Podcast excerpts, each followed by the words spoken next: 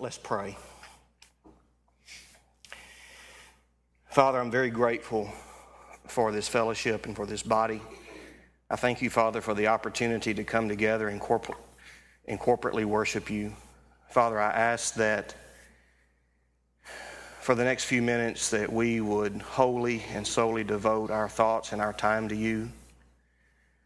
That, Father, we would not be distracted by other concerns, other events, other things, maybe our day. Father, I thank you for the families here tonight. And Father, I just pray that uh, you would help me to expose your word and your truth in a way that is God honoring. Thank you, Father, for loving us through your Son, Jesus Christ. These things we ask and pray in his name. Amen. The word Ruth comes from a Moabite and Hebrew word meaning friendship. And as we've been studying the book of Judges, Ruth offers us a complementary contrast to the book of Judges.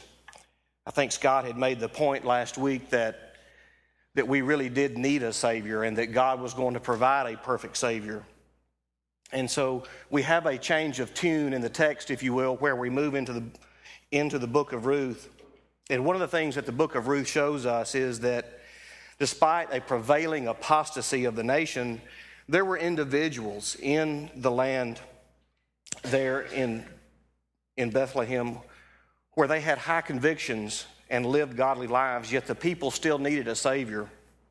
And Ruth introduces us to a plan of God's redemption through affection, kindness, and generosity. God goes on to demonstrate to us as His children that ultimately He does provide a Savior. He spends all of His Hesed on us as His children in Jesus Christ. And we'll talk about that word Hesed here in just a moment, depending on which Hebrew scholar you ascribe to in our fellowship. I've heard Hesed and Hesed and Hest. So that's something that we can work through. The story of Ruth occurs in the days when the judges ruled. And this really bridges the gap between the judges to a monarchy in Israel.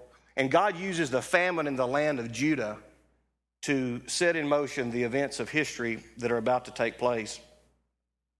Really, I think to understand the book of Ruth, you have to have some understanding of the ancient context. And land and lineage was everything. If you had no land and you had no lineage, you had nothing. Without land and lineage, all was lost. There was no hope, there was no future. And I love the lyrics in Rodgers and Hammerstein's musical where it says, We belong to the land, and the land that we belong to is grand. And this really defines the family and the culture of the time in which, in which Ruth was written.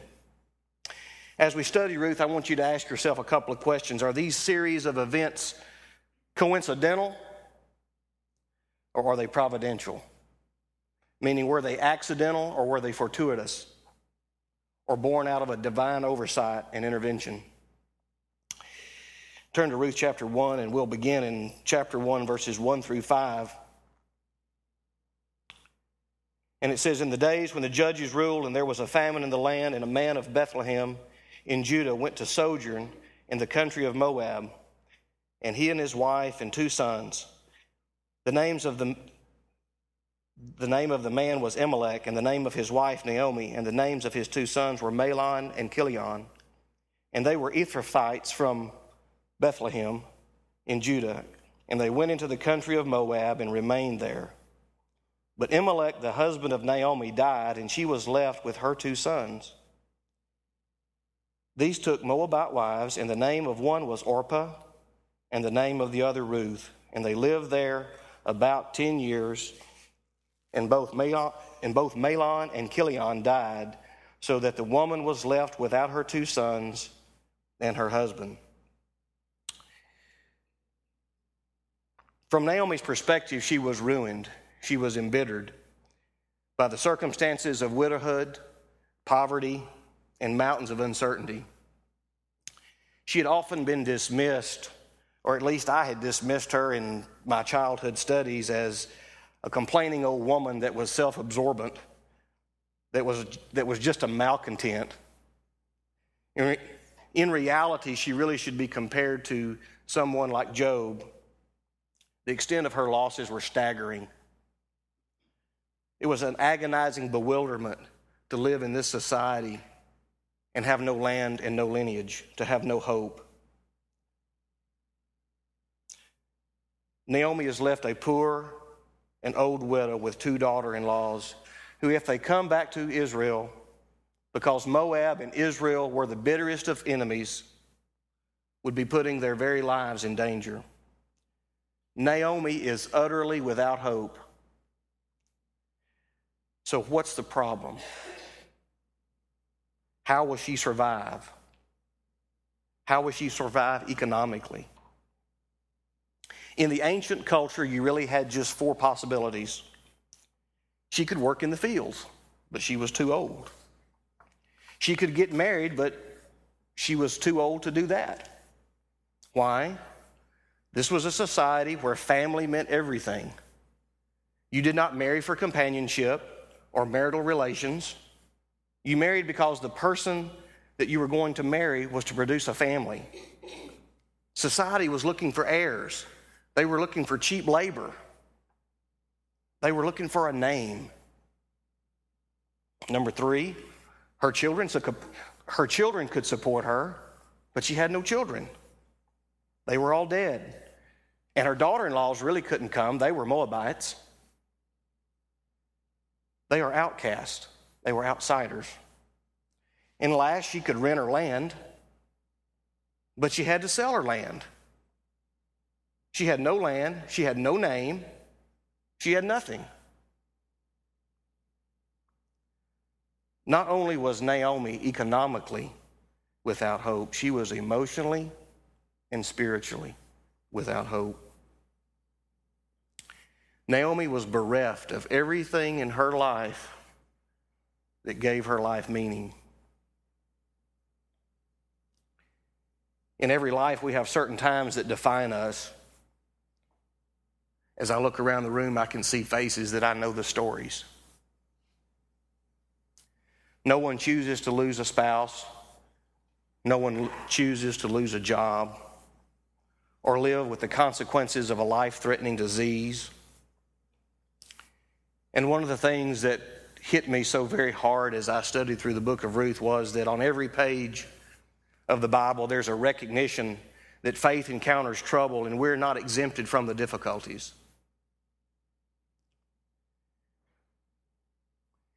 Can you think of any situation in your life that has embittered you deeply and your walk was affected?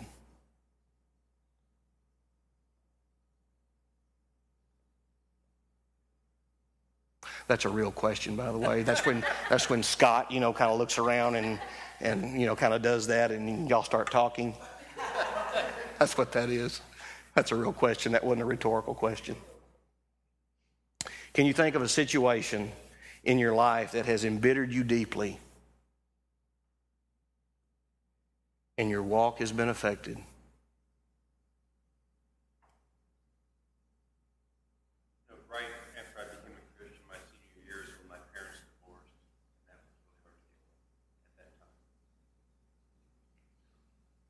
I'm seeing a lot of, I mean, this is interesting. So, I mean, I'm up here, this is almost an experiment. I'm sitting here watching you guys, and, and about half the room is nodding your head. And apparently, it is so embittered and so deep that nobody wants to share. It has an effect on you, doesn't it? And it hurts. And it def- and it's hard to look at those corners so, how did God see you through that situation? This too is a real question.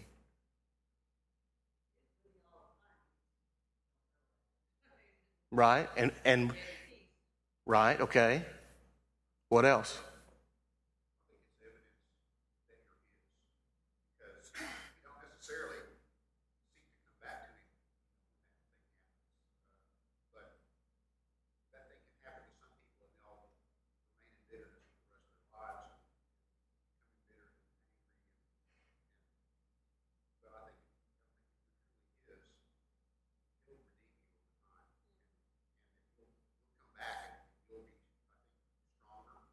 Mm-hmm.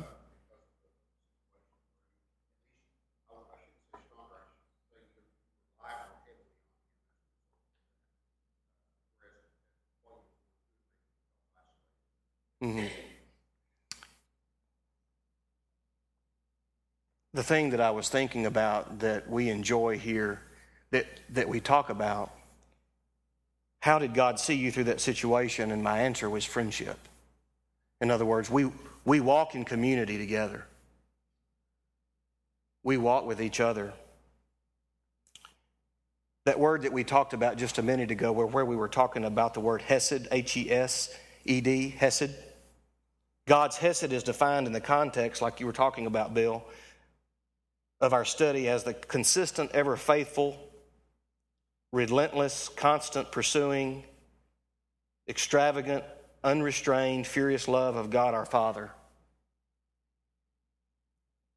It's His provision for His children, whether we see it, understand it, comprehend it, or expect it.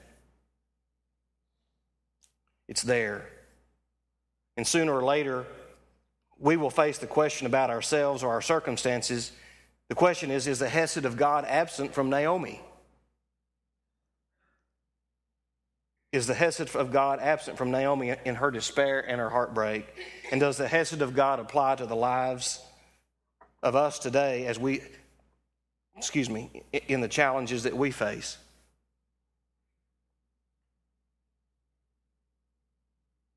Certainly it does. Certainly God's Hesed is there. Look at Ruth chapter 1, look at verses 8 through 9.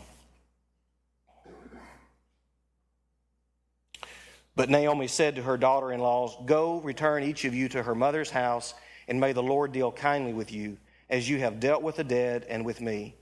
And the Lord grant that you may find rest, each of you, in the house of her husband. Then she kissed them, and they left excuse me, and, and she kissed them, and they lifted up their voices and they wept. You know, in this particular case, Naomi is here to remind us that in the dark night of the soul, in those moments when we realize that it feels like we're all alone and that God is not answering our prayers, that our struggles are real and that we can be honest and sincere with our God and, quite frankly, with each other. Naomi had lost her props. She was exposed, the very thing that we are often in fear of, hiding behind our marriages, our families, our wealth, our status, our title. We're often exposed and we're found naked, shivering in the cold with nothing left. And this is where I want you to be really honest with yourself. How do you handle it when life goes bitter? Does the does the does prosperity does our culture dull our senses to God's I mean to God's hesed? Seriously, think about that for a moment. How do you handle life when life goes bitter?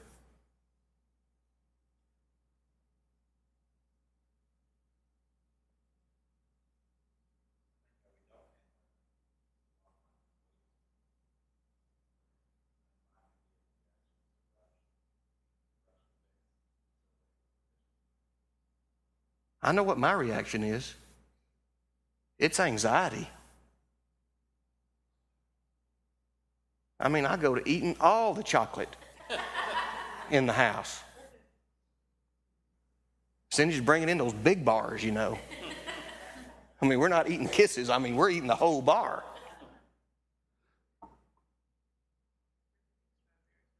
Oh, dipping for strawberries, okay. So, another I'm sorry. I had a, a relationship in college that was extremely and I found myself even years later, I would be yelling at this person in my car by myself. Like, I, like, like she's there and I'm just yelling at her. That's how I dealt with it. And I got to where I realized that it was consuming. Mm-hmm.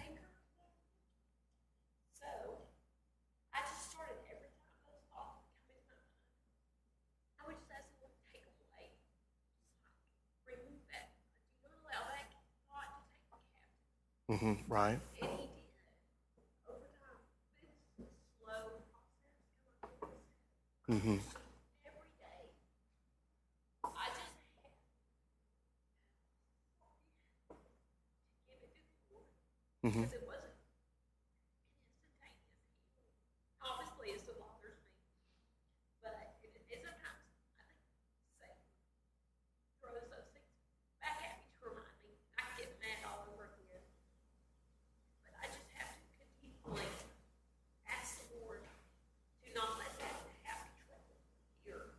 hmm Because if it does, it's going to affect every aspect of my life. But at the same time, the beauty of it is when I was in that time, the Lord was also blessing me in other areas, mainly giving me a husband in the process. So I can look back and see how I wasn't alone. That wasn't the only thing in my life. He was blessing me in another way, bringing along someone to help me eventually through that. And that's the same with Naomi. He was giving her room Right. What are you expecting as a Christian that you're not getting? When you became a Christian, did you think or assume that life was going to be better? Let me give you the illustration. Most immigrants leave one country and they go to another expecting a better life. So, as a Christian, when you became a Christian, did you expect a better life? I didn't expect the level of suffering that you would call it. Sometimes I call suffering not suffering, it's not getting away. There's times when it's real suffering. When I grew up in the church, that wasn't taught. So that's a very confusing thing to not know that that's part of the package. Right. walk and the primary thing is you know, love Jesus and all is better, well, it may not be true. You're a sojourner in this land, you're not of this world. So that's that's a, that can be a very difficult, sobering experience. Thinking that you're walking in the right kingdom, but you're actually in the world. And you're thinking like this. I know better than that, but I'll be there tomorrow. Well, Chuck, I'm so thankful for your answer because it leads right into my next question. If God and Christ are central, based on where we are in the text here, if God and Christ are central, what else is defining your expectations as a Christian? Chuck said, My flesh. Okay. Surroundings, culture. So, in other words, um, if God doesn't define us, culture does? Living by sight. Okay. What else?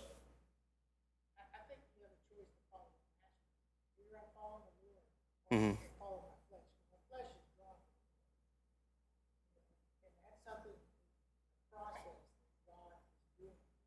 I know I'm drawn to those chocolate bars in that in that kitchen in that house. I know exactly what you're talking about. Look at Ruth chapter 1 verses 16 through 21. But Ruth said, "Do not urge me to leave you or return from from following you, for where you go I will go, and where you lodge I will lodge. Your people shall be my people, and your God my God." Where you die, I will die, and there I will be buried. May the Lord do to me and more, also anything but death parts me from you. And when Naomi saw she was determined to go with her, she said no more. So Naomi tries to send Ruth back.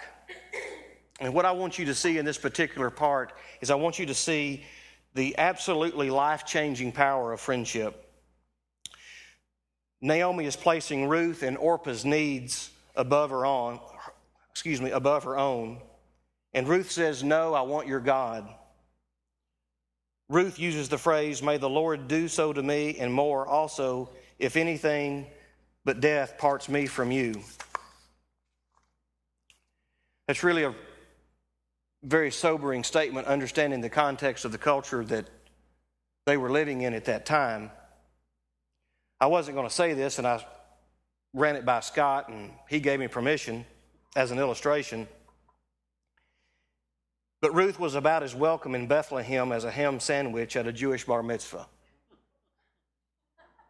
That's the context of the, of the circumstances that this Moabitess was leaving and going to another country with her mother in law to start a new life in a new land. And because Moab and Judah were at war and were bitterest of enemies, that's about the set of circumstances that we walk into. And what happens here is when Naomi sacrificially loves Ruth, in other words, she's trying to send her away, Naomi is putting Ruth and Orpah's needs above her own. She is sacrificially loving them. And when Ruth recognizes the non exclusive love of a very exclusive God, she says, I want your God. What this is is covenant language that is akin to a which is akin to a baptismal vow. At no point, if Ruth had been a believer before that point on the Moabite highway, would Naomi have been trying to send her back to Moab. Ruth moves in a sacrificial courage to follow Naomi and their God. So, what just happened? What just happened in that verse? Where you die, I will die, and there I will be buried. May the Lord do to me more also, if anything but death parts me from you. Is she expecting a better life?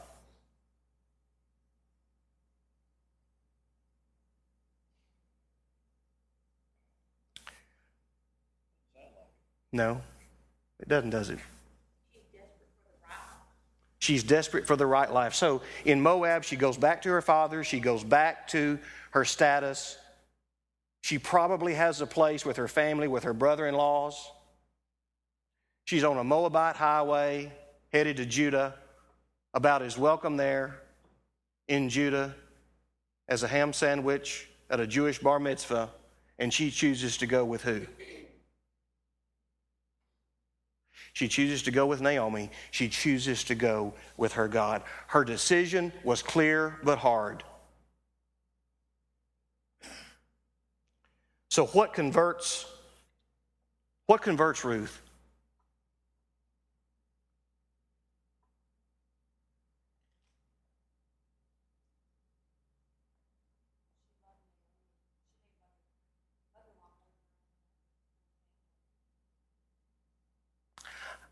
I love the language, and I'm not a touchy feely language guy, but I looked at a couple of different versions on this verse.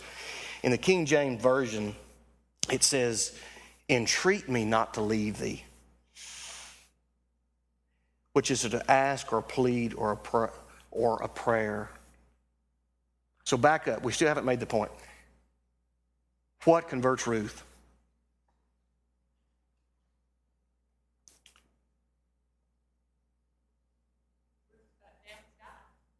That's right. But let me help you. It's a friendship. It's a friendship. Ruth goes out of obedient love to Yahweh and to, and to Naomi. And here's what I'm trying to communicate to you. If you love people despite what they believe, what you believe will begin to look very credible. Unconditional love and a powerful friendship changes lives. It's the infantry that builds the Christian community. How do you build a friendship? It's right there in the text time and constancy. Your people shall be my people, your God shall be my God. Where you die, I will die, and there I will be buried. May the Lord do, do so to me, and, and more also, if anything but death parts me from you. It's being together, it's being right there in the circumstances, it's walking through life together. Dietrich Bonhoeffer's book, Life Together, gives an example of what it means to walk in community. Being a friend, being a, being a companion, being there in the difficult moments, through thick and thin.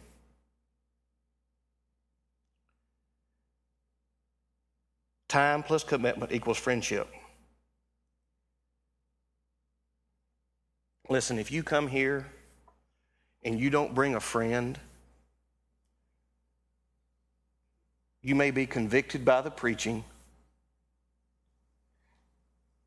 You may worship in song, but your life really isn't going to change. If you don't have a friend to work in the gospel, you're really never going to learn. It's about people, it's about working it in. We only have the opportunity in life to have a half a dozen, maybe a dozen friends.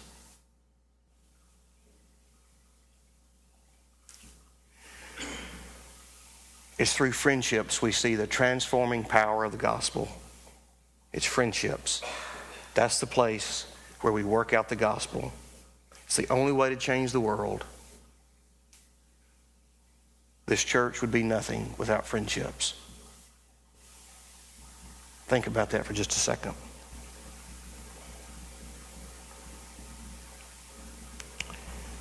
So we've got Ruth converted,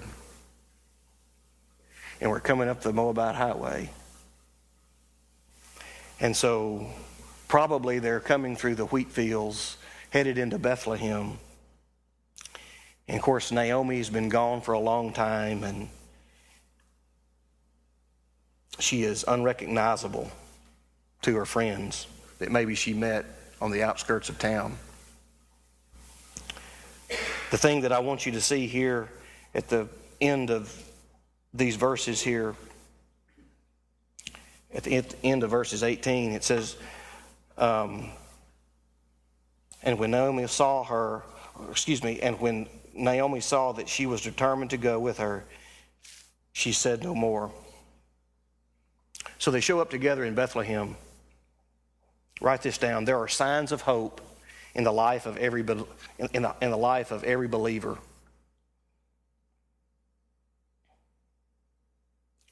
Naomi shows up. She's frustrated. She's mad.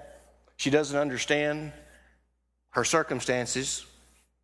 She's been walking in bitterness. She ignores the providential hesed of Ruth's conversion. She does have hope. She has Ruth. So, why do you think Naomi was so bitter?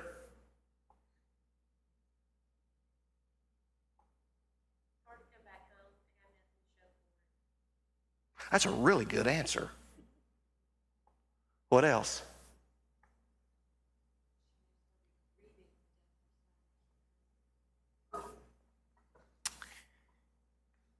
What about why do you think Naomi is so bitter? She had an agenda. Don't we all have plans? Don't we all have ideas? Don't we have dreams? Don't we have ideas the way marriage should be? Don't we have ideas the way business should be?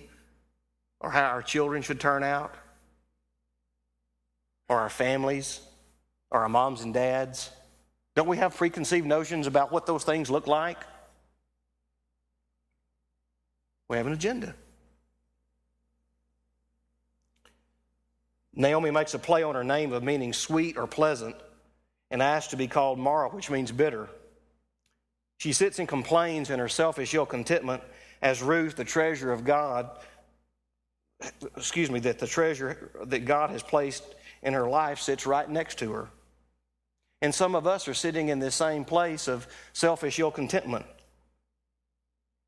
You have an agenda, and things aren't going your way. What this book is teaching is that God works in the hard and the mundane, and God has not abandoned you. And practically all of us in the community of Christ, in the church, in our friendships, we all need a Ruth. You find that in the context of the Christian community in membership.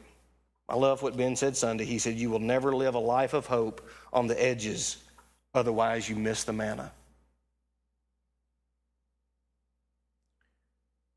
Yes, sir.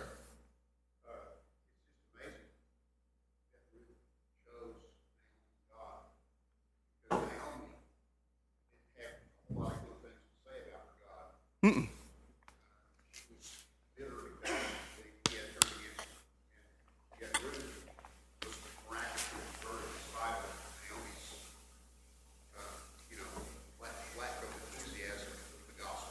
Right.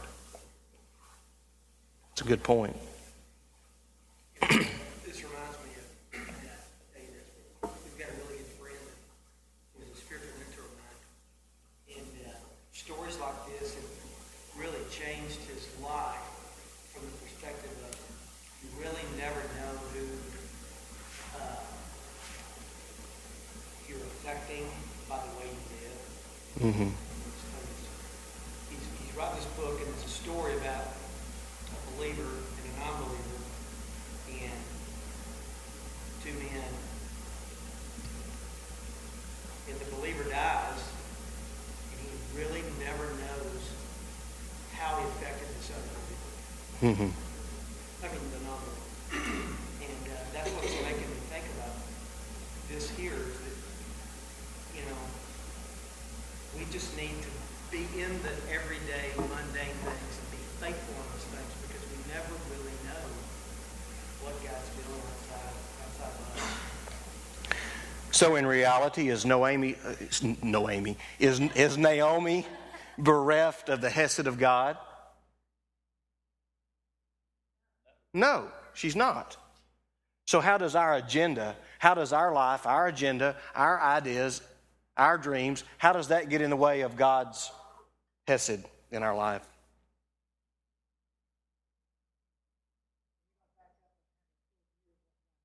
We don't have it, we don't back up and get a full view of what God is doing. She sees that she's gone into a land, she has no provision for her, she's a widow. hmm In a time it louder, Chuck.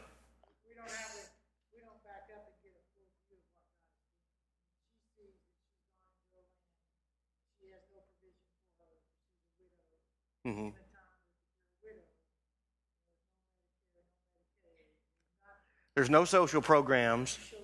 There's no fish ministries. to start, you can make the walk back to your homeland where you be cared for.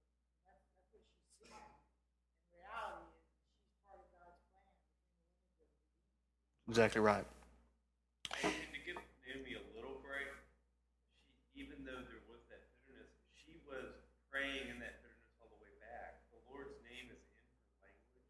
hmm And so she even modeled walking in that spirit, that crying out to God the whole time. Right. In an, on, in, in an honest fashion. She's still crying out for the Lord. She's just trying to be truthful where she's at and she's seeking.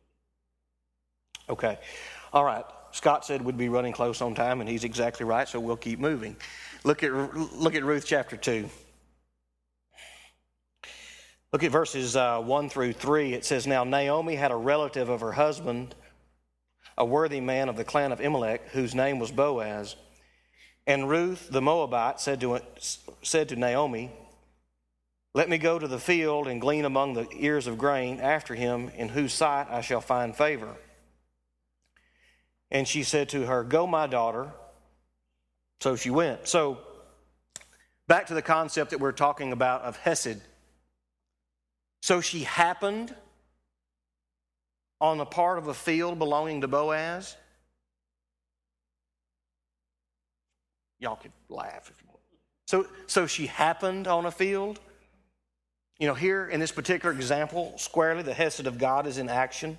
Is it coincidental or is it providential? Looking back, you can see how it was providential that Ruth picked the right field to glean from for two reasons. One, she found favor in the eyes of Boaz, a guy she didn't know. And two, Boaz was from the clan of her deceased father in law, thus setting the scene, as Chuck said just a minute ago, for the, for the preservation of the name and the family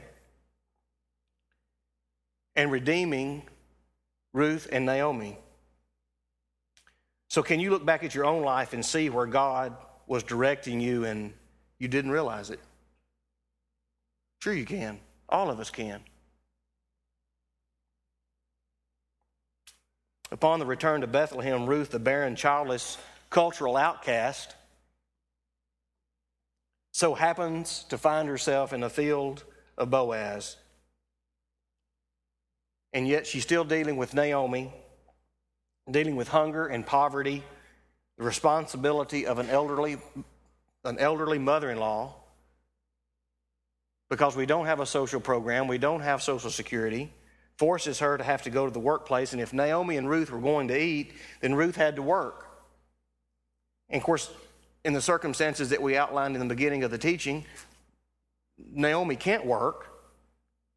Her age and her bitterness have consumed her, and, and, and Ruth initiates a plan and decides to go to the field to clean, uh, to, to clean, to glean. Now, this is really almost a whole nother teaching, but I, I really enjoyed this part. You know, the, in, in Leviticus chapter 23, the Mosaic law displayed a, particular compassion to the poor and the orphan and the widow. In other words, the, the landowners were not allowed to maximize profits. They had to leave the corners. They had to leave a few square bales of hay out on the edges for the folks going by that needed something for the animal rescue to pick up.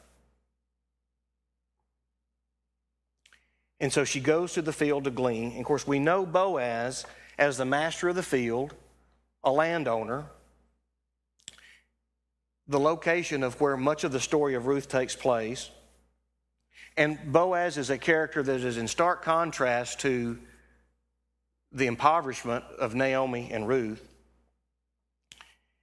This is something I stumbled on really at the end of this study, and to illustrate the importance of the lineage in the text and God's Hesed and how providential sovereignty works. Remember a couple of weeks ago when Ben was talking about the homiletical midrash in the sermon? Well, I was sitting right over there and I about fell out because I thought, here goes my thunder when he said midrash, and I thought, well, I'm in trouble already. So I'm studying through some of this and I come across rabbinical midrash. And in trying to figure out who Boaz really is, according to the rabbinical midrash, Nahshon was the ancestor of Boaz. Nahshon was the brother in law of Aaron and was appointed by Moses upon God's command as the tribe of Judah. He's listed in the genealogy of Jesus in Matthew 1 4 and in Luke 3 32. And Nahshon functionally was a commanding general in the Israelite army. And when the Israelites stood at the banks of the Red Sea and were wailing and complaining and wondering what they were going to do, and Moses lifted up his arms and he began to pray. Nahshon walked into the sea and was up to his nose as the waters parted. Despite his tribe being fourth in the order of the patriarch, he was honored first to be to, to bring a, a dedicatory offering as prescribed by Moses to the tabernacle. Nahshon means to initiate. And Watch how Boaz, the descendant of Nahshon, initiates in his field. Look in Ruth chapter 2, verses 4 through 5.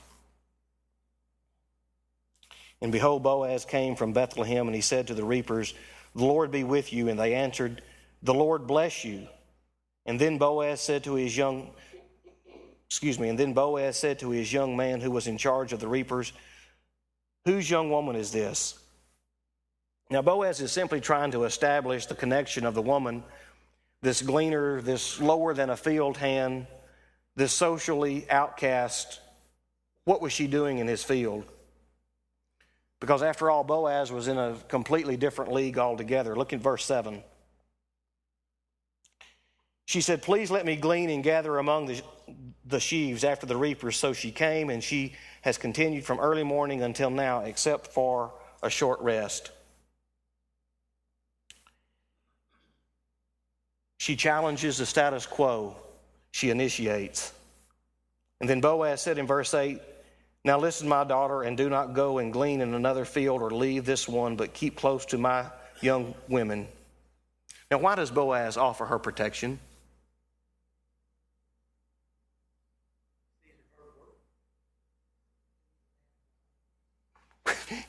Chuck said he's a man of God. She was a Moabitess.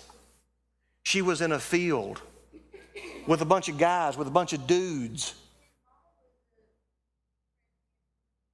Exactly. She's hanging out with a bunch of dudes in the field, and she's a Moabitess. She's from a foreign country.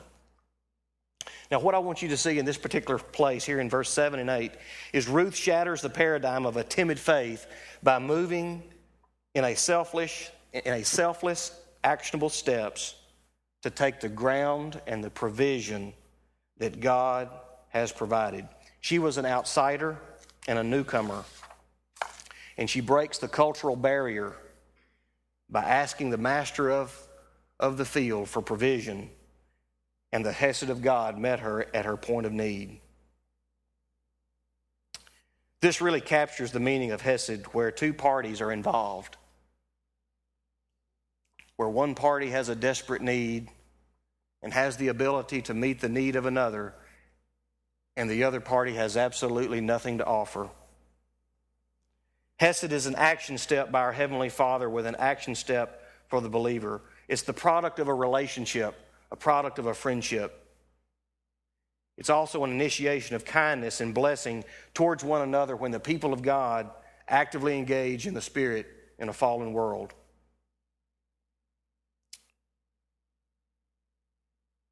Boaz was a man of God. The cool thing about Boaz that I enjoyed was is he understood and knew what the letter of the law meant. In other words, he said, "Let them glean." But he also knew what the spirit of the law was, and he said, Feed them.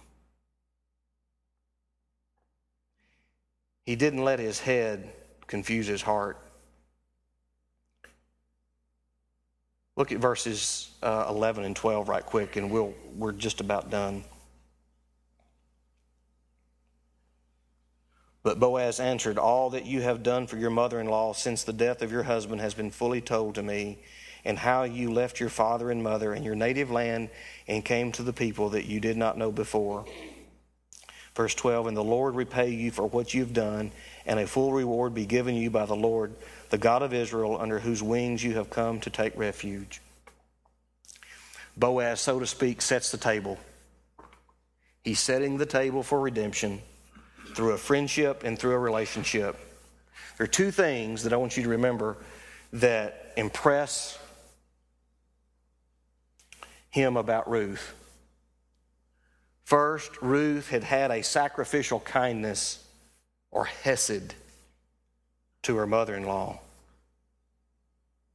She had sacrificially moved to leave her own land and follow Naomi's God and protect and to love her mother in law. And, and secondly, she had, I think someone said it a few minutes ago, she had an extraordinary courage to come back. Look at verses 17 and 18. So she gleaned in the field and, until evening, and then she beat out what she had gleaned, and it was about an ephah or ephah or whatever that is of barley, and she took and she took it up and went into the city. And her mother-in-law saw that she had had gleaned, and she also brought out and gave her what food she had left over after being satisfied. So Naomi is amazed. She's shocked.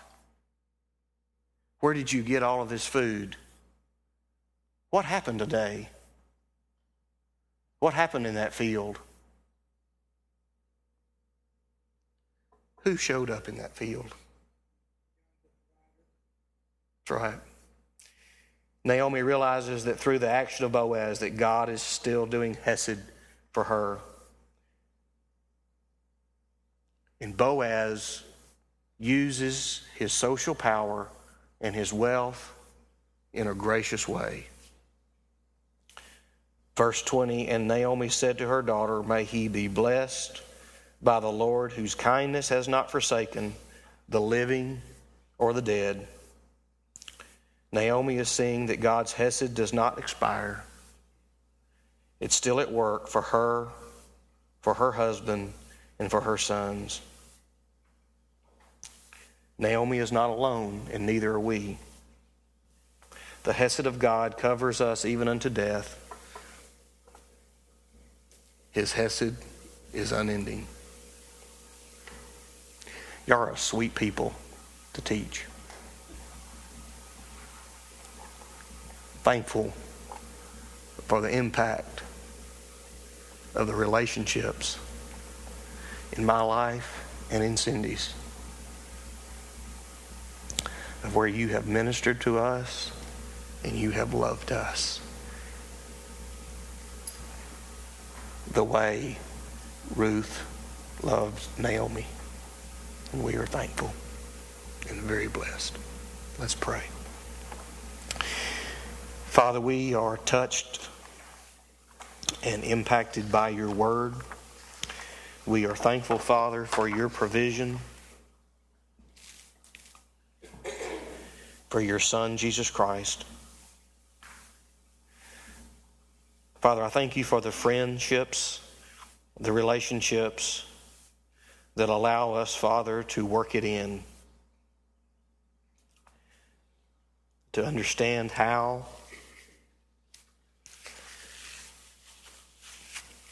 The cross,